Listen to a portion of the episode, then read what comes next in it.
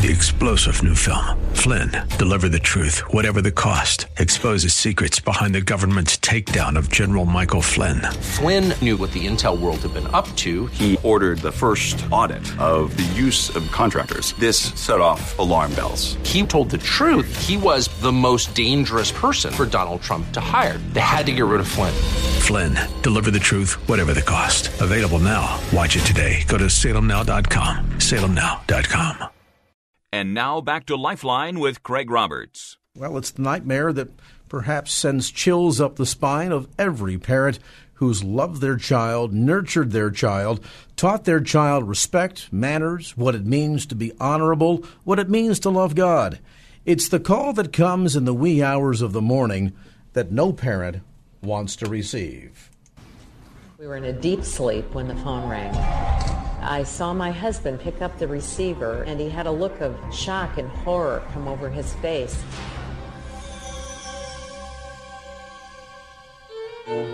I got married to Gene Kent two months after we graduated from the university we attended, and we didn't have two dimes to rub together, and uh, we really thought you could live on love, and we had uh, some wonderful times in those early years.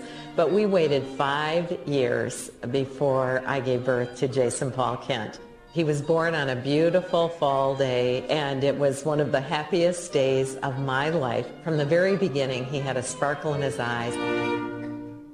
As a Christian author and public speaker, Carol Kent has shared the truth of God's Word with thousands. She and her husband Gene raised their son Jason in a loving, Christ centered home. They were proud parents as Jason grew up and fulfilled his dreams, graduating from the Naval Academy.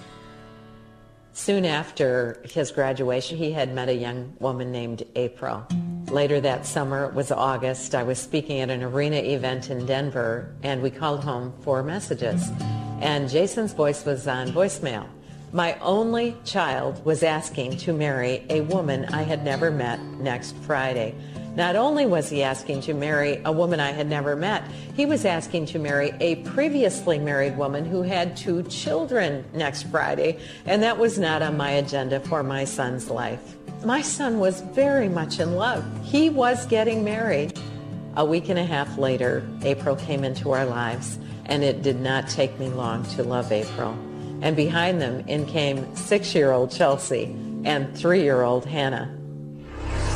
Allegations of abuse surrounded a custody battle between April and her first husband. A little over a year after Jason and April had married, we were in a deep sleep when the phone rang. I saw my husband pick up the receiver, and he had a look of shock and horror come over his face. And he said, Carol, Jason has just been arrested for the murder of his wife's first husband. My first thought was, I must be living in the middle of a horrific nightmare. I will soon wake up and everything will be okay. But everything was far from okay. My son killed a man, and we could have no do-overs. We couldn't fix things. There was another family, a father, a stepmother, and a sister planning a funeral, and there was enough grief to go around again and again and again. The next day, Carol received a call from an Orlando jail. It was her son. He said, Mom, I've just been jumped by 10 inmates. They were kicking me and kicking me in the head. He said, My two front teeth have been broken off. I have a cut in my ear. I've been kicked in the eyes. I'm really busted up. I heard this guttural roar come out of the depths of my being. I had never heard that sound before. And I raised my hands palm side up to the Lord and I just said, God, I cannot do this journey. Please take me home to be with you right now. I cannot watch my son suffer like this. I can't do this. Please, please help me. And then the mama part of me kicked in and I suddenly realized that our son needed his parents more than he had ever needed us before in his life. And I got on that plane the next day and I flew to Florida. He was fresh from the beating. So I first saw the scabs and his cuts and all of the bruising. And then I saw those jagged front teeth. And when our eyes finally met, I looked at my boy and I said, Jason Paul Kent, there is nothing you could ever do that would stop my unconditional love for you, son. Your dad and I are here for you.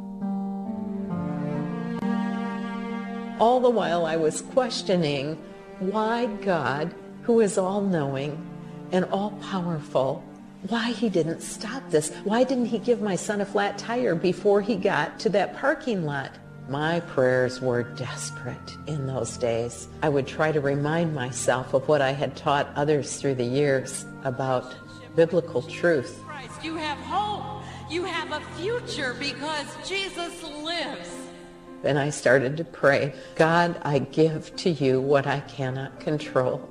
I give to you all my expectations about our happy family reunions and about having my family around my Thanksgiving table. God, I give to you the results of this trial.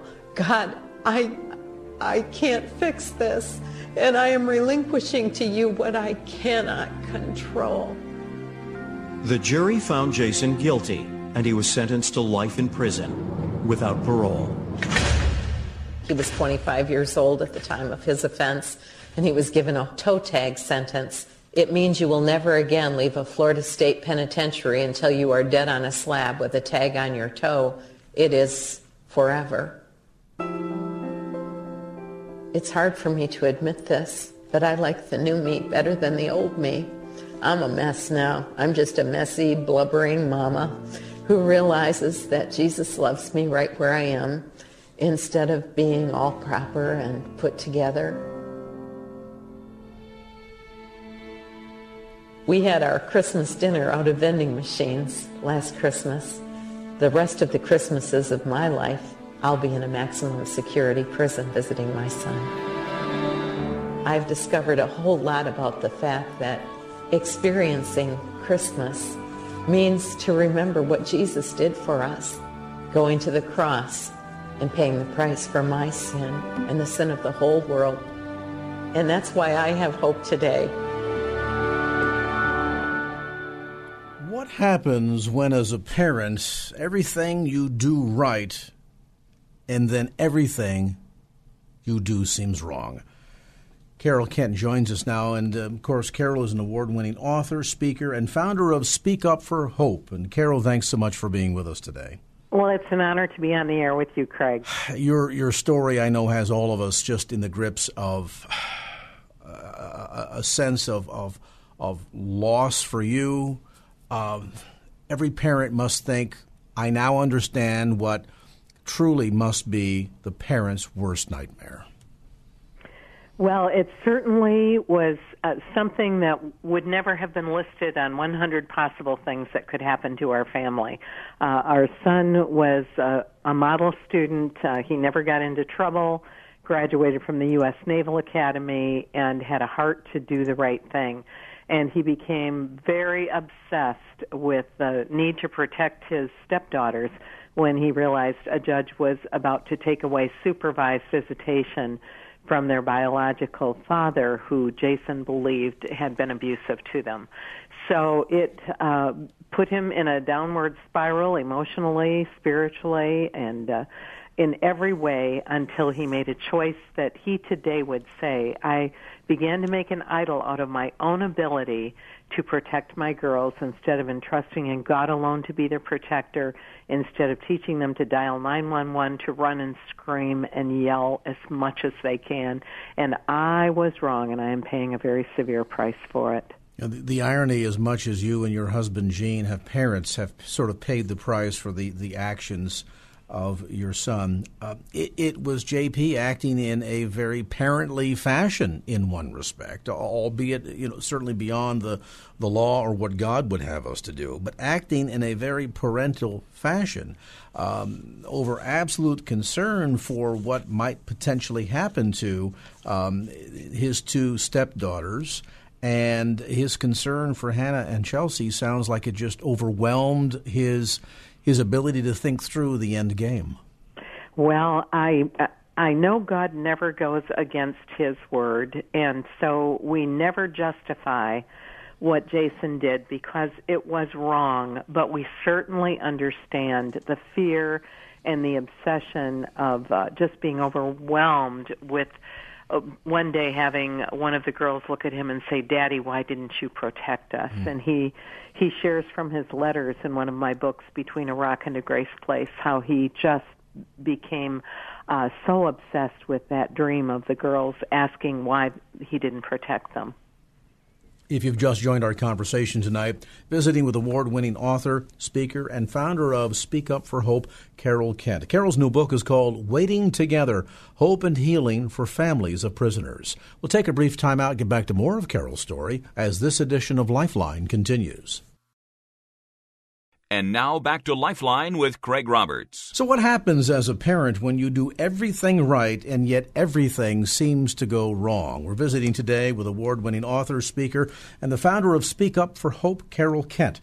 Carol's latest book is called Waiting Together Hope and Healing for Families of Prisoners. And Carol, the amazing thing is in this book, as you have in your other books, you focus so much on this concept of hope. And yet, at every turn, it seemed as if this particular situation involving your son was completely, totally hopeless from the moment of his arrest to his incarceration to the ultimate decision handed down by the judge. And as you mentioned there in uh, the opening introduction, um, Jason at this point faces no opportunity for parole. His appeals appear to be exhausted. How does one, in the midst of what appears to be the most hopeless scenario any parent could ever be handed, yet still find rays of hope? Well, I think we have a choice when we are in that spot, Craig, and it is to shrivel up and die emotionally, uh, stay inside, don't respond to text messages or emails or even your doorbell, or you say, God, how can I redeem this situation and use this suffering as a platform upon which I can give other people hope? And so Jason has now been uh, inside jail and uh, then subsequently prison for 16 and a half years. And uh, soon after he was sentenced to, to life without parole, we launched the nonprofit organization Speak Up for Hope because we found ourselves waiting in long lines with parents and with spouses who were going in to see their loved one. And we realized the tremendous needs of these families. And then we thought, what can we do to enhance Jason's ministry on the inside? And we began working with him to figure out what could help him if we could get books and study materials into the chapel programs. Uh, what are the types of studies that the men need? And uh, how can we get coloring books and crayons and games into the visitation areas so children have something to do with their incarcerated parents while they're sitting at tables for long hours? And uh, we started to realize if we looked around and saw what we could do to help, there could be some redemption in the middle of what felt like agonizing pain. So, hope then, as you're describing, I, I, think, is not something, Carol, that just sort of comes to you. It's not a delivered to you necessarily on a uh, silver platter. It's no. it's something that, that that you make. It's something that you work for. It's something that you look for. Well, we certainly were blessed by many people who prayed for us, and uh, that to me is the greatest source of power that propels you in the direction of hope. But we also uh, had people who wanted to visit our son and write to him. And when you have God's people who are gathering around and becoming what they called our stretcher bearers, carrying us when we could not carry ourselves, we truly knew that uh, God was moving in ways that we never could have imagined. And uh, my husband is, is someone who has a compassionate heart as well. And if we're if we have any listeners today who have incarcerated loved ones, they know rules for visitation change all of the time. And I had been saying at home to my husband, uh, "What's happening to your black T-shirts? The pile is getting shorter and shorter. I know dryers eat socks, but I didn't think they ate T-shirts." and he said, "You'll find out soon enough." And we were waiting in line to go in through the visitation process, which can take us up to two hours here in the state of Florida and a woman had been turned away because the rules had changed and she had on a sleeveless blouse. And she was sobbing. And I noticed Gene my husband had disappeared from where he was standing in the line. He emerged from our trunk carrying a black t-shirt. He said here ma'am put this on and go to the front of the line. Have a wonderful visit with your family member. It's my gift to you today he came back to where I was standing in the line and I said, So that's what's been happening to your t shirts. He looked at me, he said, It's my ministry. Well, Craig, a month later, I was speaking in Wisconsin, shared that story, and about three weeks later, I received a big box of black T-shirts from someone who had attended the event. The note inside said, Dear Carol, I work for a t-shirt making company and I can buy them very inexpensively. Please use this donation for your husband's t-shirt ministry through his trunk distribution program. It's my gift to the ministry. And Craig, we are finding that if we can keep our eyes on doing something to tangibly help others, it can keep our focus on eternity instead of our sadness in the day to day. Did you find moments, and of course, you know, many people know you, Carol. They know that you've had a speaking and writing ministry for many, many years. And as you, you went through the horror of that first early morning phone call and eventually through the processing of uh, the trial, the conviction, and, and ha- coming to terms with the reality, this is the new normal for your family. Yes, it is. The the challenge, and I'm sure anybody listening right now would say, "My goodness, how, how do you how do you learn to trust God? How do you hang on to morsel, morsels of trust in God when the inth- the unthinkable of this sort happens? Is it is it something where you have to not only hang on to to your your sense of faith, but also to make the decision, the active decision to trust Him? Absolutely.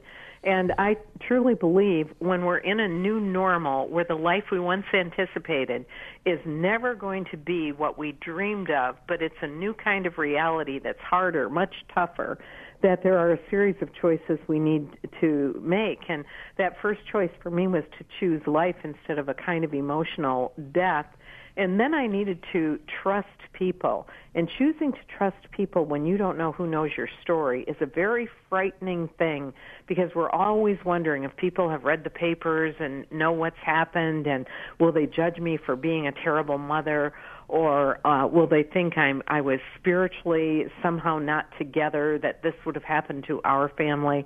So once you trust people, it gives you a secure place from which you can live your life. And uh, we soon discovered that there really is a power in vulnerability. I was teaching a Bible study fellowship class, and one of the women who knew my story came up to me one day and she said, Carol, I used to think you were perfect, but now I think we could be friends. And if we could all just understand that once we are the real deal about our journey, and uh, for many people it is an incarcerated loved one, but they have other struggles or embarrassments or things that have happened or wrong choices they've made or their children or spouses have made. And that once we are real about these things and open, it opens everybody else to share where their lives have not been perfect. And people will always identify more with our failures than with our successes. And then true bonding and ministry can begin to happen. It really teaches, I would imagine, under those circumstances as well, Carol, what real faith is about. Because let's face it, it's easy for us to have faith when things are in control, when we're in control, all of it is working, uh, you know, quite nicely. All of the plans that we had as, uh, you know, young kids or newlyweds, whatever the case might be, uh, is all in nice, neat order. And then suddenly something or some things occur that demonstrate to us that the world around us, in fact, is chaos. It's an absolute mess, that we're not in control. In fact, that control is an illusion. And suddenly, uh, the God that we gave uh, mental assent to now suddenly moves into a whole new position in our lives, doesn't he? Well, and we have to we have to say uh, in our hearts, do we truly believe God is good and He is trustworthy? And there are many times when we have doubts, and and I I remember pounding my fists into the floor, just flat on my face before God, asking why. And then I could not resist leaning into his embrace. He was all I had. And I am watching my son make such positive choices where he is. He's taken over 700 men through Dave Ramsey's Financial Peace University course, teaching them how to do a budget. And he's been the, the leader of Toastmasters on the inside. They call it Gavel Club, and he's teaching guys how to communicate. And they've just started a Bible seminary at the prison where he is and uh, he works with Youth Realm, which are the youngest, newest guys on the compound, the new inmates, and he exercises with them and helps lead them in athletics so he can earn the right to share his faith with them.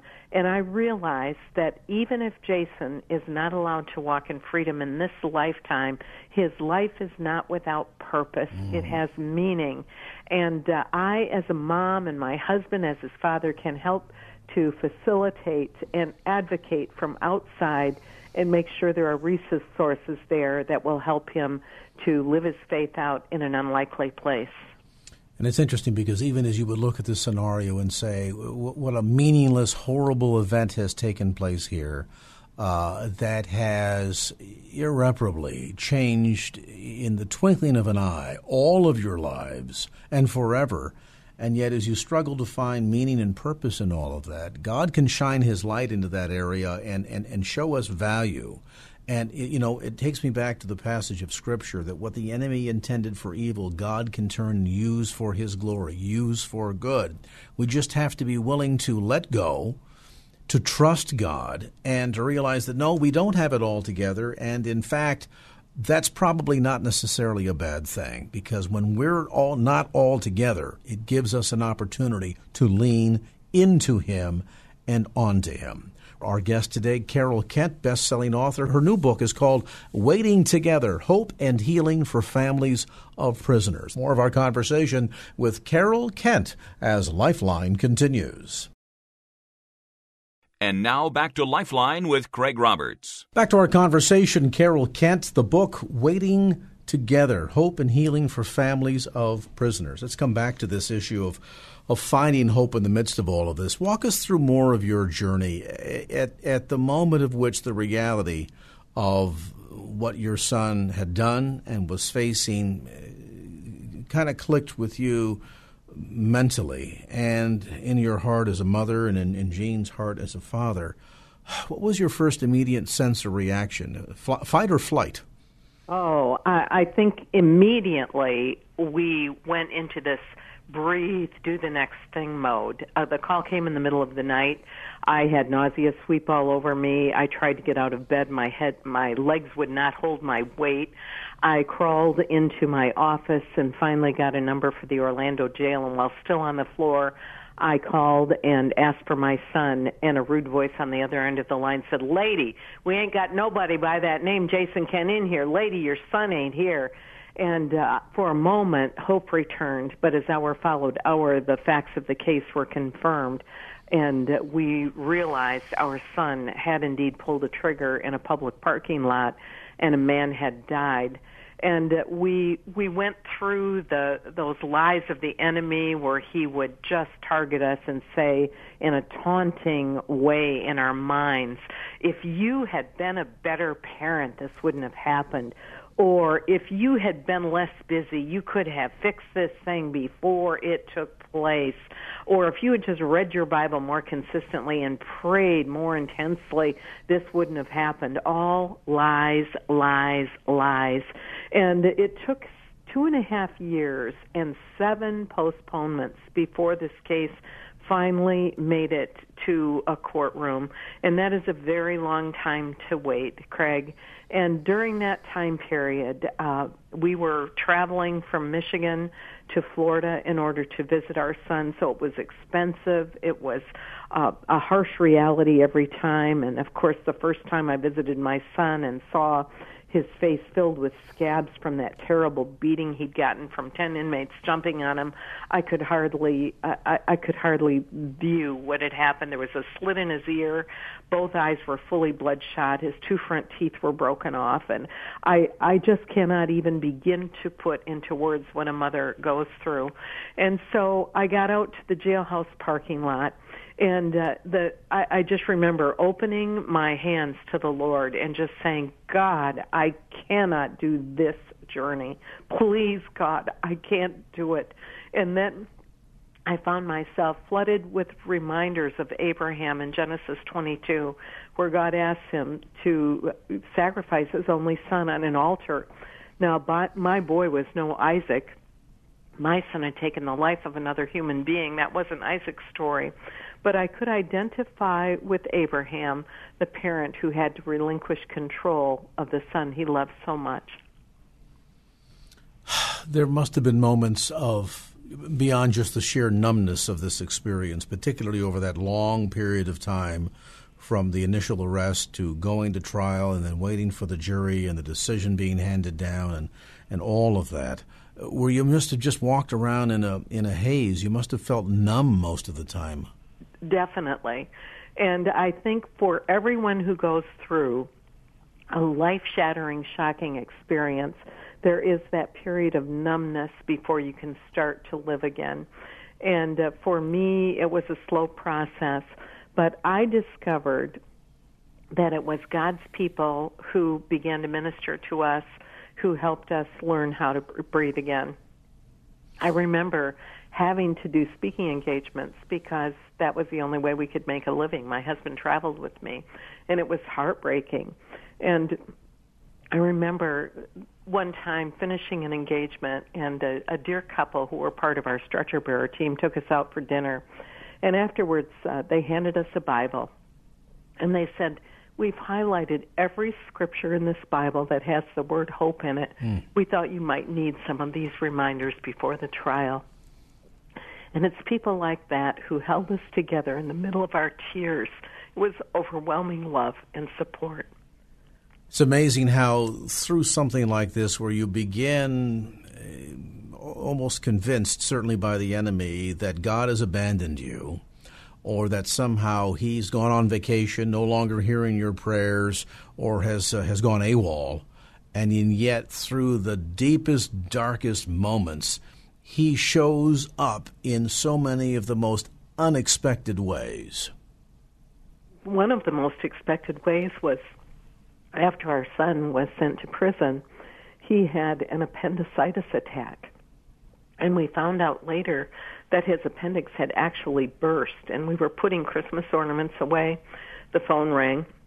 It was the officer in charge at the prison, and he said, Mr. and Mrs. Kent, your son was in terrible pain last night, and he was rushed to a hospital. They did a scan and discovered his burst appendix. It was too small of a hospital for them to do the surgery there. He's been taken to a much larger hospital. He had surgery last night. I said, Where is he? They said, We can't tell you. That would be a security risk. And I found my heart agonizing. Um, I said, "Is he all right?" They, he said, "Well, yes, he came through surgery. He'll probably be back on the compound tomorrow." I said, "You're telling me he'll be sent back to prison tomorrow after septic toxins were flooding through a system?" And they said, "Well, they don't keep them long these days." For the next five days, we called every day, and he had not been brought back to the prison. And I began to pray that God would send somebody to be like a mama for my boy. And two weeks later, we found out that we could see him. He had eventually been sent back to the prison, and he said, Mom, the most amazing thing happened. He said uh, there were two armed guards at my door 24 hours a day and he said I had leg irons on my ankles and a chain between my legs. He said I couldn't even sit up, much less walk or run, but that was protocol. And he said at one point my back hurt so badly that one of the nurses put me in a chair beside the bed. And he said, Mom, she was so kind to me. Her name was Nurse Betty. And when it was time for me to get up and get back into bed, she put her arms around me and she just held me and she said, Son, you just lean on me until you get your bearings. And he said, Mom, it was just like you were hugging me. She didn't let go. And he said, God used her to make me know that somebody cared. And she was on duty the day that Jason was released, and she wheeled him down the corridor toward the van that would transport him back to the prison. And she leaned over and she said, Jason, I was married to an abusive man the first time around, but she said, uh, I am now married to the man you see who's a custodian at the end of that hall, and he's a godly man and a kind man, and I'm so grateful for him. And do you know, I realized, Craig, that God had sent somebody to be like a mama to my boy mm. when I couldn't even know where he was. And do you know that my husband and I have tried to contact Nurse Betty to thank her, and no one at that hospital has ever heard of her. And we sometimes wonder if God sent an angel in disguise for Jason's comfort and protection. We'll pause on that point. Can you stay with us for one more segment, Carol? I can. I want to take a time out, come back to more of our conversation. We're really wrestling through this question of finding God in the midst of circumstances that seem to be so vacant of everything that's God, that seem to be completely, utterly hopeless. And for any parent who has done all the right things in raising a child, and as you've done everything you know is right to do, everything suddenly seems to be so wrong and so out of your control. How do you find not only hope in the middle of all of that? How do you find God in the middle of all of that? And how do you find that point at which you can embrace an even deeper relationship with Him through these times of trouble? Our guest tonight, Carol Kent, Waiting Together Hope and Healing for Families of Prisoners. A brief time out, back with more as Lifeline continues. And now back to Lifeline with Craig Roberts. Back to our conversation with award winning author, speaker, and the founder of Speak Up for Hope, Carol Kent. Carol's latest book, by the way, is called Waiting Together Hope and Healing for Families of Prisoners. It is the nightmare of every parent that you should receive the telephone call that your son or daughter has been arrested, and worse so, that they are eventually going to go to trial and be convicted of one of the, well, quite frankly, most serious felonies that anyone can ever commit. Once you go through all of that, that sense of having hope and your family completely stripped away, how do you find renewal through that experience in your relationship with God? Where do you find hope hiding in the corners? Is hope something that you just cling to? Do you consider yourself simply a survivor? Or can you actually learn how to survive and thrive? And that's a big point of the book, isn't it, Carol? This new one just released by Discovery House. That this matter of hope and healing for families is not just surviving through all of this experience, broken and wounded, but in fact, God can pick up those pieces, put them back together again, and while, yes, you live life under a new normal, you can learn to thrive. It's really true. I remember leaving the prison one day with my mother and dad, who were in their late 80s, and my dad was wiping tears, and he said, You know, Carol, uh, I wish I could trade places with Jason. I'm old and he's young. He has his whole life ahead of him. But he said, I can't do that. And then he looked at me and he said, Honey, your son is not just surviving, he's thriving. Dad is watching the ministry that uh, Jason has done and was so proud of him at that point. And I realized later that uh, God has been at work in ways that we never, ever could have anticipated. And I was speaking in Atlanta one weekend, and I'd been asked to share the story of our journey with Jason. And uh, a, a week later, I got an email from a woman who said, Carol, thank you for sharing your story, and thank you for showing compassion for the victims as well as telling your own story. My own mother was murdered 13 years ago in a botched robbery in St. Petersburg, Florida.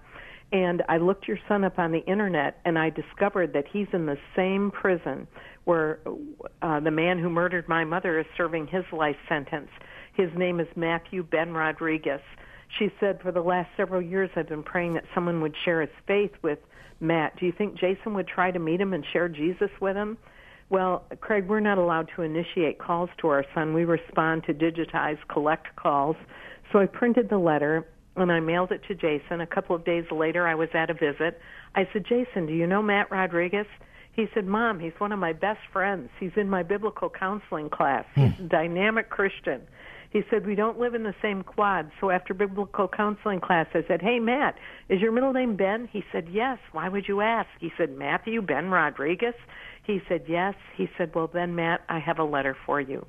And Jason handed Matthew the letter from the daughter of the woman he had murdered when a gun misfired during this robbery, saying she was praying for him to come to faith in Christ and Matt began to weep. And Jason said, You're going to meet Matt today, Mom. He's coming to visit because his sister will be here. And a half hour later, out came Matthew.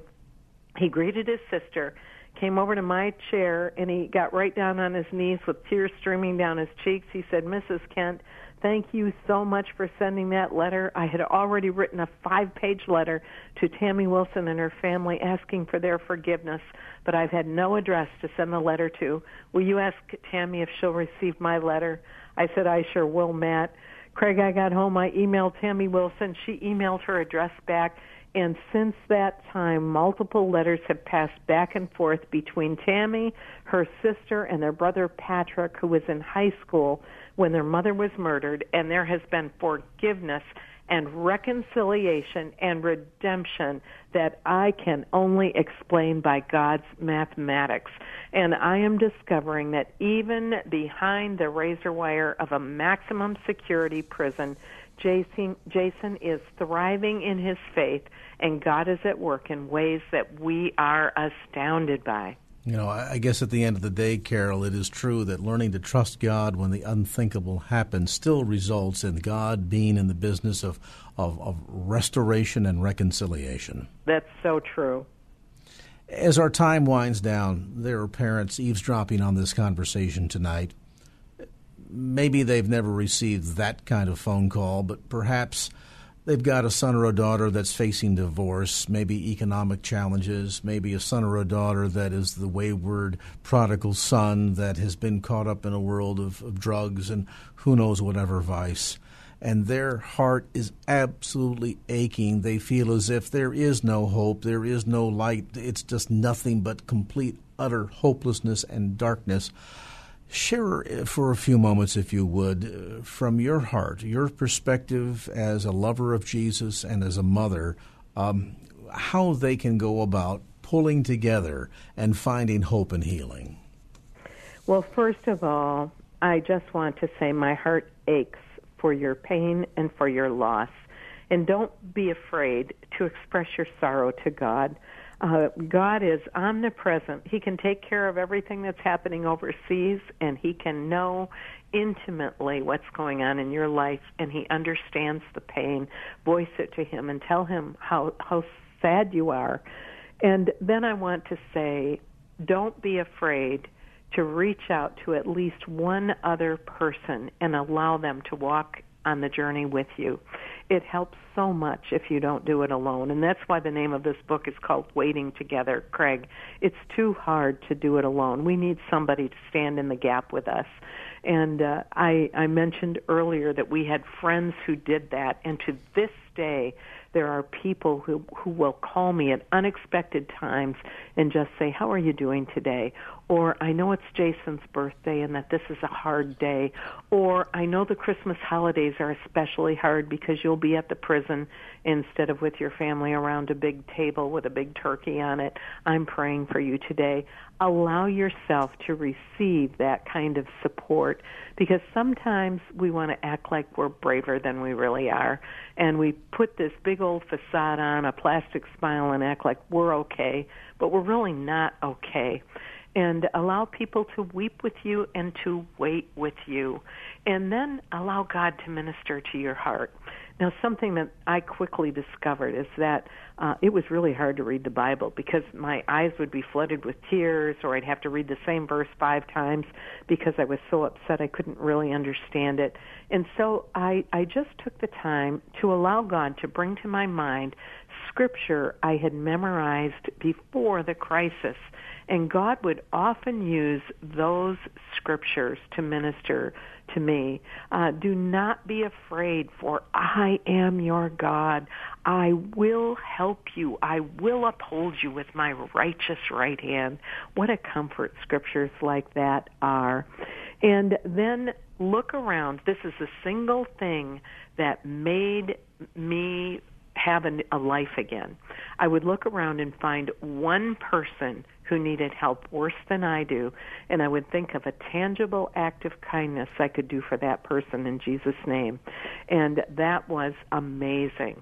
And for everybody listening, I just want to remind you that one out of every 100 adults in the United States is in jail or in prison in the United States, higher per capita than any country in the world because we give longer maximum uh, minimum sentences. And so you probably do know somebody who's incarcerated if you don't have an incarcerated loved one. And uh, put $20 in the hand of that person and say, Your lunch next weekend out of the vending machine is on our family. We're praying for you. And just reach out and do something for someone else as well. The book again is called Waiting Together Hope and Healing for Families of Prisoners, newly published by Discovery House. You'll find it at bookstores throughout the Bay Area as well as through Amazon.com. You can also get details about the book and Carol's ministry online at speakupforhope.org. That's speakupforhope.org. And Carol Kent, thanks so much for the time and for sharing your story with us. Opinions expressed in the preceding program do not necessarily represent the views of the ownership, staff, or management of KFAX. Copyright Salem Media Group, all rights reserved. Three star general Michael J. Flynn, head of the Pentagon Intelligence Agency, knew all the government's dirty secrets. He was one of the most respected generals in the military. Flynn knew what the intel world had been up to, he understood its funding. He ordered the first audit of the use of contractors. This set off alarm bells. The explosive new documentary, Flynn, Deliver the Truth, Whatever the Cost, and covers the facts behind this scandal. Flynn told the truth. He was the most dangerous person for Donald Trump to hire. I find out the worst enemy that I'm going to face in my life is right here in America. They took my assessment and they wanted me to change it. And I was like, I'm not changing it. They had to get rid of Flynn with in depth interviews, archival footage, and never before seen personal records of the man behind the headlines. I just felt like I was drowning. Flynn, deliver the truth, whatever the cost. Available now. Watch it today. Go to salemnow.com. Salemnow.com.